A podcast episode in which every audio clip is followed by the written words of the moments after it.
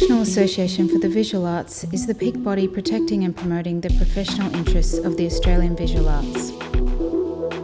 NAVA in Conversation is a series exploring the issues and challenges of working in the sector.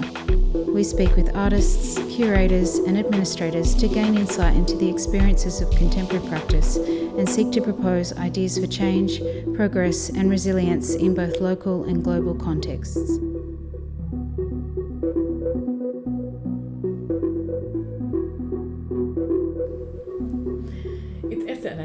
Here, the Executive Director of NAVA, and here with us at NAVA HQ today is Sarah Goffman. It is so great to be able to get some get to spend some time with you. Thank you for having me, Esther. It's a pleasure being here. You're very lovely. There is so much to talk to you about. There's um, there's so much to ask you about your work. There's so much to ask you about the political and the commercial and the kind of uh, consumerist environment in which it sits. Um, and I guess also um, the work that you're making lately. So let's start at the very, very end and tell me what you're working on right now, and then let's just kind of draw out from there because I know we're going to have lots to talk about. Well, I have just this endless obsession with plastics. Mm-hmm. And I can't stop collecting them. We, yeah, the the the pollution that's on my doorstep is a big issue, and yeah, I do t- call it vandalism because it's in it it upsets order. Like it's going to go into the stormwater drain, so that's sitting on my doorstep, and I guess people get out of their cars and whatever they've consumed just sort of drops out. Maybe they're rushing to save their babies or something, and they don't have some heroic reason. they don't have time to pick it up. It's really common, though. Yeah. And um, I just, you know, I don't think I'm going to save the world in just cleaning up my street. However, I think that it does make there is something significant about it. It's it's doing my duty, my duty of care for what's around me. So there's those clean up Australia days and all of those ideas. Whereas I think it's my my my occupation is is over time to just try and make the world a better place leave it a bit better than where how you found it. And I think that ideology should be actually really more commonly practiced. So in my studio, got this endless array of plastic bottles, and people are always proffering. Somebody texted me this morning, "Did I want some of her coloured shampoo bottles that she would finish ah. with?" And I was like, "Oh yeah, baby, I sure do." I mean if I could, I would travel the world or have people send me their empty bottles. And maybe this is a call for those things. I want big ones. And I know I see TV shows and in America they're drinking vodka in car parks out of enormous, like, there must be industrial.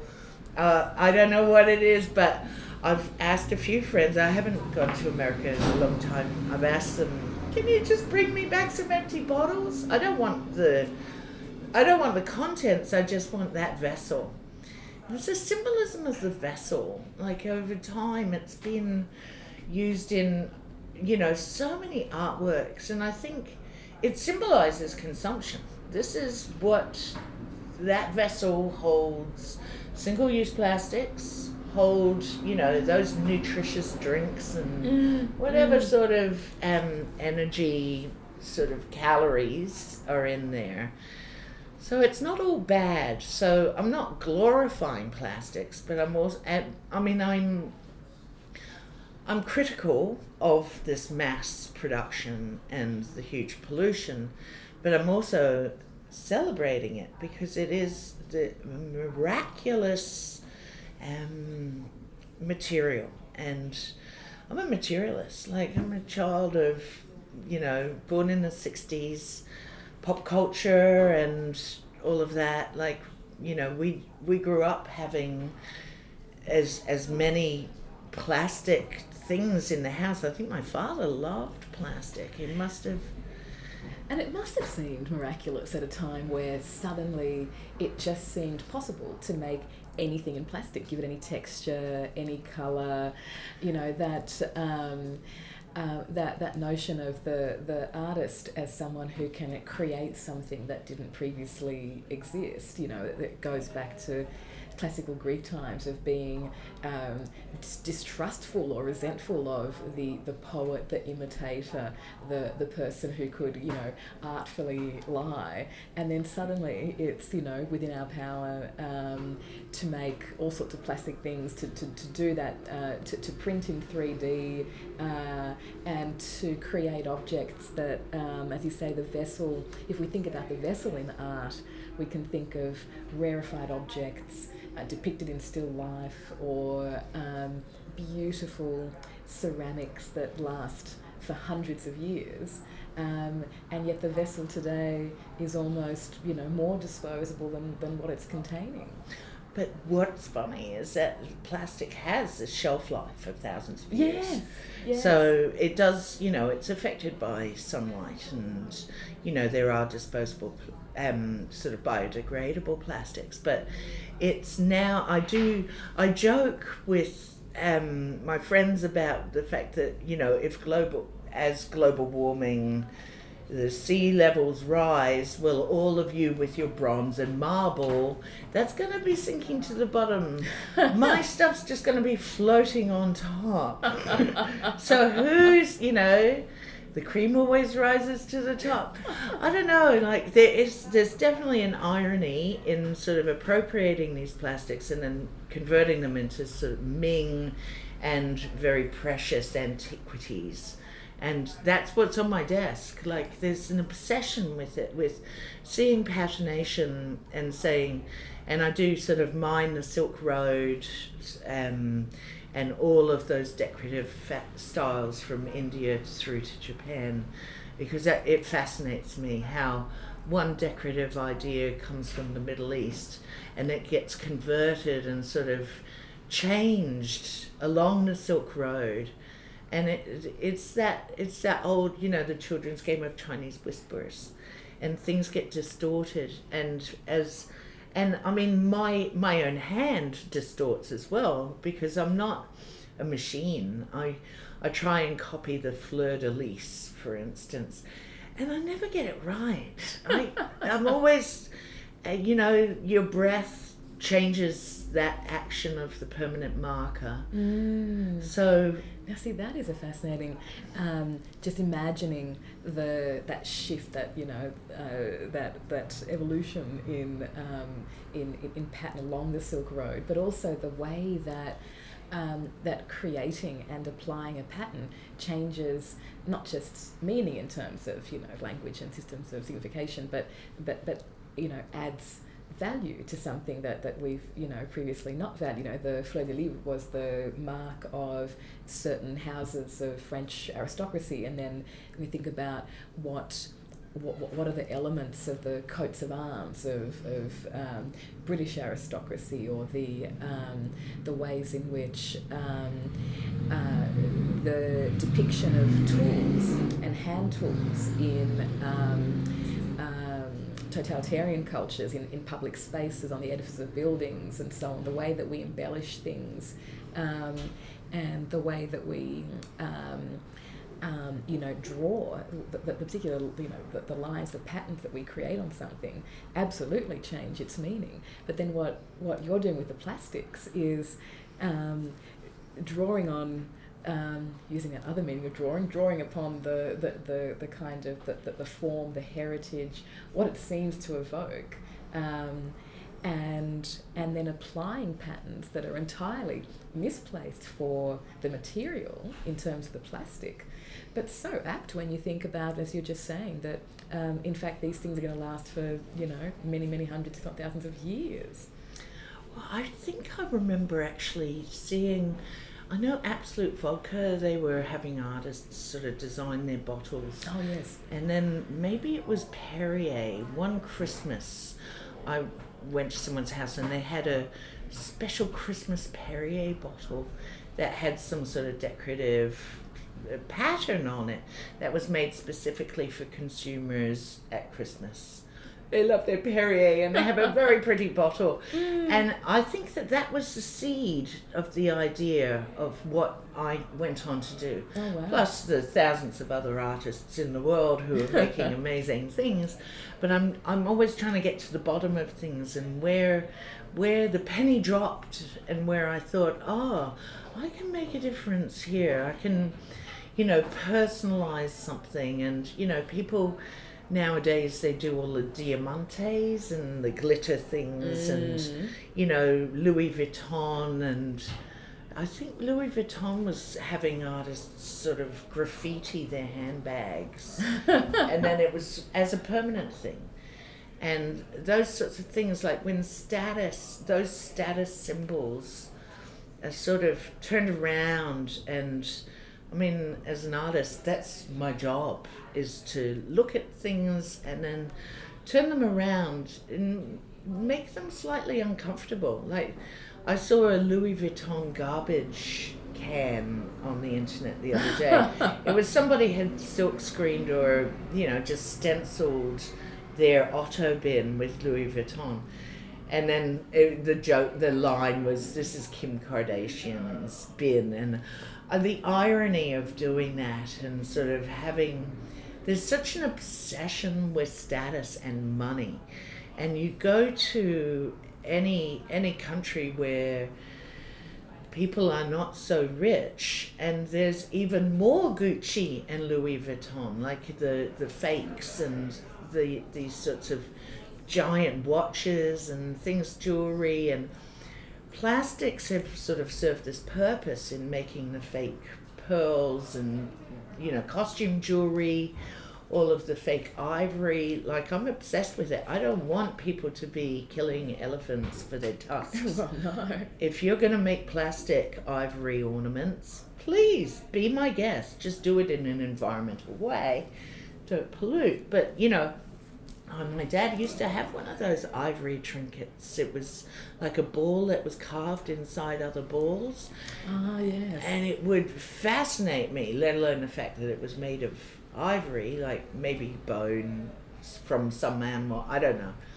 But, I mean, art is around us, and I guess we're always looking at it and seeing how it sits with us. Like, I don't just sit with an object and take it for granted. Like, I really look at it and try to break it down and see, like, I guess I've been doing art for a long time, so I'm always thinking, what what more art can I do? Like, how can I convert this moment into art? Like, a bit tiring, Esther. it must also be quite deeply energizing. I mean, I'm art is a art is a way of um, of of seeing and thinking. Particularly, when, you know, we think about. Um, um, artistic process as as a kind of an orientation to the world I think must be Oh, particularly extraordinarily heightened in you because if you're always so conscious and aware of things that are discarded and and seeing those as being something that has um, a life um, and an environmental um, residue, but also something that is there to be endowed with a different kind of meaning. Like that must be quite an exhausting sense of like a heightened perception that you have. I think it's connecting and storytelling. So they, you know, they have designated uses, and I remember in Sydney there used to be those duty free shops. Do you remember? Downtown Yeah. duty free. Think they're still around. I don't know, maybe they are, but they used to mm. have an orange and green bag. And I thought about those words, duty free. I was like, what a great concept. Not duty being a financial thing, but mm-hmm. your duty. And what is the mm. designated duty of objects, but also of us? Mm. And I made a work to do with those duty free um, bags and, you know, tried to explore it, did some painting, sort of went into it. And I still feel like it's sort of the basis of my operating system. Is is that also that as an artist we're free to work with anything that we want. And you build up a lexicon over time of what you work with. But i've always had the plastic fascination since i was a teenager and my parents would bring home the shopping in these heavy duty uh, bags and then use them for the trash. And i thought how can you be throwing away this is really this is really strong. Like this is the same material as my raincoat is made out of, and you just spend a hundred dollars buying a raincoat. Why not convert this? So I was always. I think I was an artist from a young age, even though I didn't know it when I was young. I was always, you know, loving ornaments and you know collecting things. I did make things, but I, it, it I didn't see it as my calling. And luckily, in my twenties, I went to art school and realized, oh, this is this is a world that gets my brain going and gives me a job, like actually a real job, not a paid job, but a, an occupation that mm. will be my lifetime. Like there's no retiring. There's looking at the world and I we I was in Tasmania once. I did a residency down there, and in Queenstown, actually, the most devastated. of course. Part of Tasmania, which I was glad to see. Actually, nature was reclaiming that. I mean, they had done some atrocious. The acid rain had decimated some parts, but in other parts, I don't know if the mine, if it was the mining com- company or if it was simply Mother Nature mm-hmm. coming back in and dealing with what was there. Anyway, there was no garbage. There was oh, there wasn't you know Coke cans or tra- there was no Mount Franklin bottles. so over in my residency, I collected rocks. Esther, it I love anything that's on the ground, obviously. I collected rocks that spoke to me and called out to me, and I filled my room with rocks. Like, so it's the gleaner is this, I think it's really elemental in me, is that I am going to um, find decorative or something aesthetic in our environment. And I mean, a Coke can, yeah, you would say, say, is that decorative? Well, if you break it down and cut it up, and you can do, I tell my students, you don't, you just need to look in the trash can. Even if that trash can is empty, there's still inspiration in there. There is a whole world. I mean, oh, I'm into philosophy, so I read a lot, and so I have an active imagination. Luckily, because if I were to go to prison, I would not be bored. well, let's hope work doesn't take you there, though. How fascinating would that be? Um, now I'm thinking about, you know, prison trays and sort of objects that, that, that circulate in, in a prison and, and, and what people have before them, and, and then you compare that to the ubiquitous Mount Franklin bottle or the Coke can or, you know, the things that we haven't necessarily chosen to make an intrinsic part of our lives, you know, the, the, the objects that we use every day, the way that we touch them and handle them, the tools that we use, the way that we understand where they came from, you know, these are the parameters of our lives. Um, and yet when we when we have a relationship with those objects which isn't about um, connecting them to what's unique about ourselves, but rather just, you know, us being, you could sort of imagine ourselves as the sort of, you know, the, the node of distribution for the disposable. You know, each one of us are just passing on these objects that are actually quite similar. Well, it's on such a grand scale. Yes, like if you go to Westfield and you see the garbage containers ah. and the food court, and it's just being emptied 12 times a day, maybe more, I don't know, but it's on such a huge, epic scale. I'm questioning, and I mean, there's a lot of people who have their zero garbage and they're not, you know, they there's a lot more awareness of it, mm. and since since making my work, I mean, maybe in 2005, I was collecting plastic bags for an exhibition, and I'd door knock in my area and people would come out with their, you know, Jeanswest and all those heavy duty sort of coloured plastic bags, which sort of I collected and used. And whereas nowadays, those are far fewer. There's gone into brown paper, um, a lot which I don't know if it's that much better, but Mm. the co- corporations have listened to an extent about, to an extent. It's the single use bags that were worse and you know, you're buying a two liter bottle of w- milk. Why do you need a bag? It's already in it. You know, or when they package a banana, like, come on, like, it's Yeah, it's, such a mindset that we have to get out of, and I think that's um, you know when you um, when you walk into a space and see your work, and so there's that first perception that well this must be a precious material, and then you realise that that it's plastic, and then you look closely at, at the work and the detail. That is um, that's surely a way of shifting that mindset.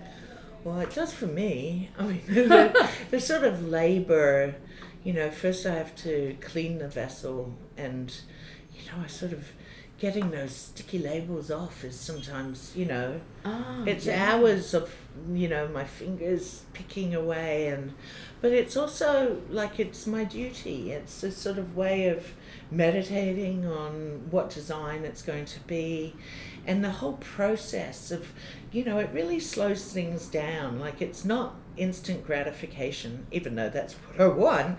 It's it it it forces me to to take that care and give it that attention. And i feel like there is some sort of spiritual energy that i am confluent with. Is that a word? Absolutely. I mean, some an old hippie who I used to know, she used to say that there was an energy that came out of artists when they were working, and I Look. think that makes a lot of sense. I mean, confluence in the sense of you know things coming together, but then congruence in the sense that there's almost Mm. this alignment, and and and I think that spiritual aspect. I mean, um, spiritualism or spirituality is about. It can be about quietness and meditation, but it can also be about actively making values or transforming values or having an experience where something that um, had seemed every day uh, becomes a ritual, maybe alone as a meditation, maybe with others.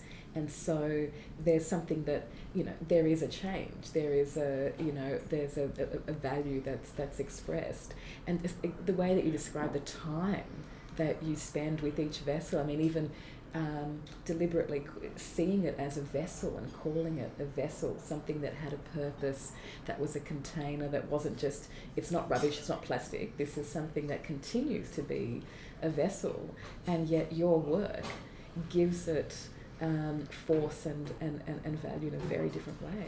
well, I hope so. I mean, I really, I mean, those Buddhist masters who'd sit there preparing their inks for the cal- Mm. calligraphy, and I mean, I I worship that that ideology and that mode of slowing down and not taking for everything for granted, not just consuming for the sake of it, conspicuous consumption.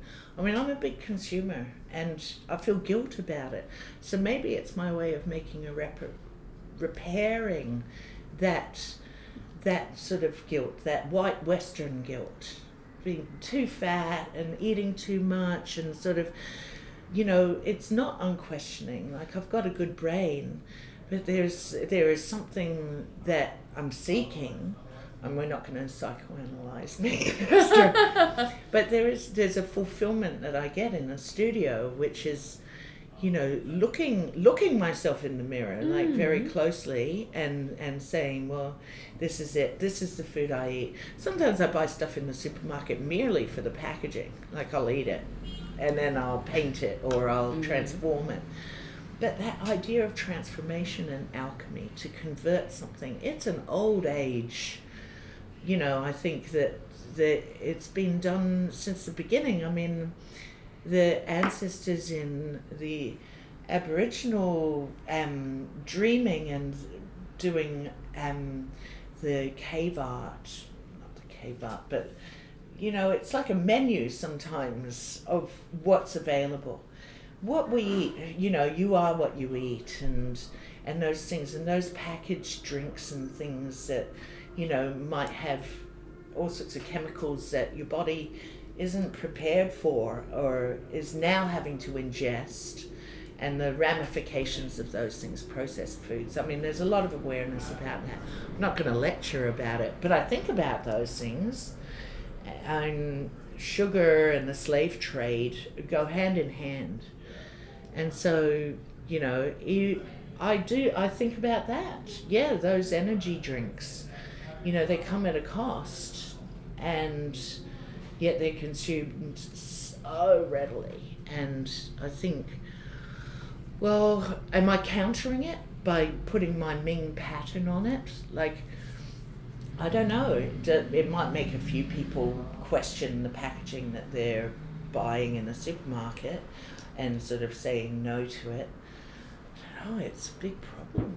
It's an enormous problem, and and the making of the work um, in the way that you do, and but also that that whole process, that that slowing down. I mean, I think that is a that's something that you know when we think about what it means to be an artist the, the great risk of just embarking on the project of, of sustaining across a lifetime um, that the possibility of making work um, but then also um, what it means in practice in in the in, in, in the in the doing of practice to be an artist which is that that focus and that rigor and um, the the dedication to craft, but also that you're willing to devote so much time and, and patience to individual oh, things. Esther, it's compulsion. it is actually. I mean, I guess I'm greedy for entertainment. So I make work. I don't mind. Like if it takes a long time, it takes a long time. I mean, sometimes I want to rush it, but that never gets me anywhere. But taking time and making something, converting something into something else, and then being able to wake up the next day and see that fills me with joy. It's that now there's something different in this world. Is that I and I simply have the tools and now the knowledge of how to how to make those things um, is is very fulfilling. I am, yeah, I'm addicted to working hard. That and I I think you you don't get anywhere if you don't work hard. I mean, sure, these are these are ideas that, of course, they're banding about in in graduate school of management all the time, but it really is true on a personal level. You if you don't please yourself, then how can you sleep with yourself? You know, I have I have to tire myself somehow, and actually sitting down and doing the work is is not very tiring, except that my hands like, oh, I have to stretch them out. I've got all these yoga exercises just for my hands, and for my eyes. Like I, I used to have fantastic vision. Now I'm on two point five, like magnifiers. But I mean, it's it's good. This this is this is my job. Like I have a role. Which when I was in my twenties, before I went to art school, yeah, I mean I was into art and always went to galleries and stuff, but I, I really didn't. Well, we have to have something to live for, and making art seems is the thing that I live for. It's connecting and of course that sort of that story that's told and but that sort of con- conceptual gymnastics and having something delicious to in the brain to sort of feed on that has infinite possibilities. And I, I gotta say sometimes i have an opinion about an artwork i've just glanced at it and i think i know everything about it and then 10 years later, somebody tells me something about it, or I read about it, and my opinion changes. And that's a really exciting thing to actually have a belief. That's an opinion, but a belief alter. That's transformation. And I think humans have this amazing potential. We've got these big brains to transform our thinking and to see things in other ways. And your opinion about something will inform mine in art it seems much more specific you know the artist's intention and then you know then this whole world of what their what their motivation is and where their sources come from is very beautiful. Like it's this big dance that we're all complicit in if we'd only all participate. well, I think it's something that uh, more and more of us um, need and desire and want to participate in, and more and more of us are realizing just what is at stake. Um, um, you know, artistically, ethically, but also politically, if we do and if we don't participate. Um, and you've just given us so many different ways to think about what art is and means and what practice means and what compels us. So, enormous thanks to you, Sarah. It's been so fantastic to get to talk. Oh, Esther, thank you. I, I don't know where I'm going with my brain, but it's I think it's a great that's a great but I'm getting goosebumps just thinking about it and yeah thank you very much for ah, having me wonderful Head to our website visualarts.net.au for more information on NAVA's advocacy and campaigns for improving the working environment for Australian artists and arts organisations.